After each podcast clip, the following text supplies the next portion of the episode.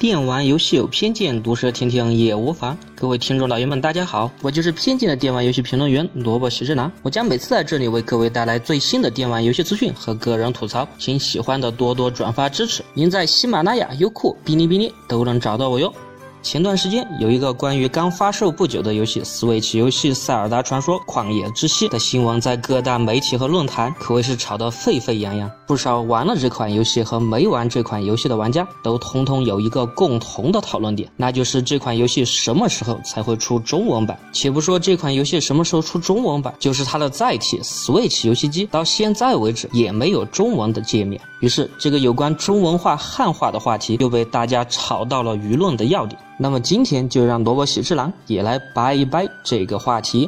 首先，让我们回归问题的本源，那就是为什么要汉化？有的人说这不是废话吗？当然是为了看懂剧情。不过其实，在他的心里并没有这么简单。有些游戏其实并不需要汉化。你看，以任天堂为首的那些超级马里奥系列开头的游戏，比如就是超级马里奥，难道会有人上手之后发现是日文版、是英文版，他就不知道怎么玩了吗？如果你说那是老游戏，那好吧，最新发售的 One to Switch，难道它的界面是英文版，你就看不懂了吗？其实归根结底，这个问题的正因并。不是因为玩家看不看得懂剧情，而是一种心理的满足感。作为一名玩着游戏的玩家，他自然的希望被这个游戏的制作方、这个游戏的作者所尊重。什么叫尊重？你至少要让我看得懂的语言来做界面吧。所以，其实最根本的原因在这里。你也别不好意思，每个人的虚荣心那是必然存在的，并不是什么见不得人的东西。那么，找到了原因，如果一款游戏汉化了，你就满足了吗？其实这也是不一定的。现在的汉化界，尤其是在家用机行业，因为一些众所周知而又不好说的原因，主要的战斗力还是在那些民间的翻译组身上。不过，毕竟是民间的汉化组，不是正规军，它也存在着自己的问题。首先，他们的汉化其本身就并不具备合法性，在一边做着汉化的时候还要提心吊胆，实在不是什么好差事。此外，由于这些汉化者大多都是出于个人的喜好，都是业余的。所以他们的汉化作品必然的并不是那么的专业，比如说把一些简单的肯定句翻译成否定句，甚至翻译成疑问句。有的不查资料，不了解游戏，就把游戏角色的名字拿来随便翻译，让人怎么看怎么觉得别扭。当然，说到专业性上，还是有很强的，比如汉化了很多款逆转裁判系列的汉化组，那些考究的翻译确实是让人佩服的五体投地。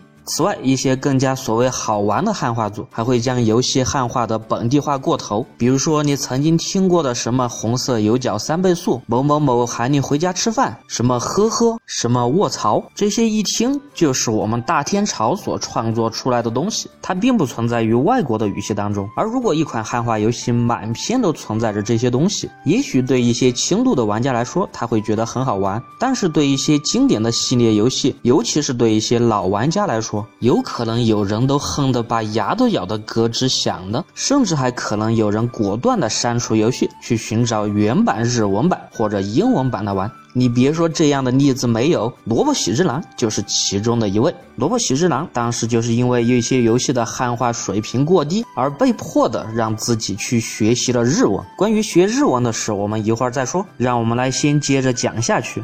说了民间汉化组，那么官方的汉化总专业了吧？但是很遗憾，官方的汉化可不是那么容易出来的。作为一个盈利性的公司，他要想汉化一款游戏，必然的他会对整个游戏的市场做一定的调研。别人可会计算你汉化的一个游戏成本是多少，买的人是多少，对他带来的利润是多少。只有达到了他心里的预期，才会去汉化这款游戏。而很不巧的是，在目前我们天朝的这个环境下，可能很难有一款游戏汉化。了之后可以收回它本身的汉化成本，也许在你觉得就汉化一点文字而已，但是可能在一些制作者觉得，既然要汉化，可能连语音也必须汉化，要不就做成了半成品，这会影响全世界对他游戏的质量评论，所以别人情愿不汉化。另外，既然提到不同的国家，那么不同国家的文化也必然有非常大的差距，并不是说他们那样的游戏，他们那样的世界观就可以放在任何国家都可以被接受。再说的详细细一点，可能对整个游戏的剧情，甚至一些对话，他们都要重新的思考，这无疑会增加一些巨大的莫名其妙的成本。当然了，那些有关进口的各种各样的税、各种各样的费、各种各样的注册和登记，作为同时活在大天朝的我们，我想就不用我再讲了吧。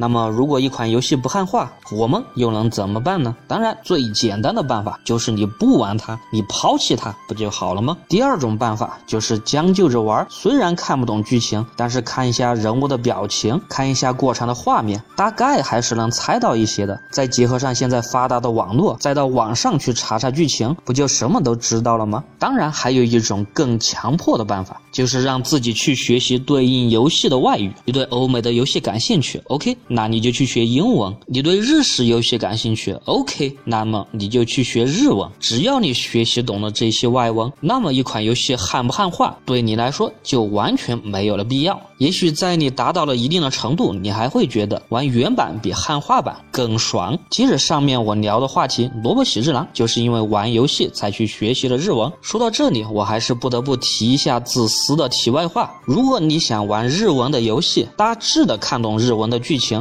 那么简单的学一学日语，绝对是一个让你终生受用的决定。虽然说你想学精日文非常的困难，但是要学到能看懂日常的绘画、简单的剧情，其实并花不了你多少的时间。不过很多人首先就卡在了五十音上，其实并不是因为五十音很难，而是因为他缺乏足够的动力去学习，或者说的再直白点，他懒得去看。你既然连五十音图都懒得去看，你就别喷别人的游戏为什么是日文了吧？是不是是很？偏见没错，再次强调，我是偏见的电玩游戏评论员萝卜喜之南。其实你反过来想一想，为了玩游戏，你去学习了外文，其实，在你玩游戏的途中，你又多了一门外语的能力，何乐而不为呢？你一边喷着别人的游戏不汉化，你又一边强行的玩下去，我觉得其实更累吧。既然说到喷，那就说到一些坚决不汉化他游戏的公司和游戏。其实我只能说，别人的游戏公司汉不汉化，你在网上喷有作用吗？别人都有自己的战术考量，好不好？如果一个项目可以使他们赚大钱，赚疯了的大钱，他根本就用不着你给他说去汉化吧。其实很多公司他们自己是算过的。另外，我越说越激动，但是一个观点我还是要强调一下，请大家一定不要把汉化这个事情上升到所谓民族的高度。不管是游戏的制作者，还是我们玩家，都。是爱着游戏的一群人，我们并不会因为国籍的不同而就对对方的游戏没有任何的兴趣。其实恰恰相反，游戏是可以打破国际的界限的。它就像音乐一样，可以传送给每一个接触过它的人，它可以让每一个人从中获得独特的乐趣。我们正因为玩着外国的游戏，所以我们会去了解美国的文化，会去了解日本的文化。因为游戏，我们的整个世界才会变得更加的紧密。如果你这个时候了还要说看着外文的游戏就是不爽，那么我也愤青的这么说一句：既然不爽，那么就让我们自己发愤图强，制造出更好的游戏，超越。别人的游戏，让别人来玩我们的游戏，让别人来喷。为什么没有本地版？为什么没有英文版？为什么没有日文版？为什么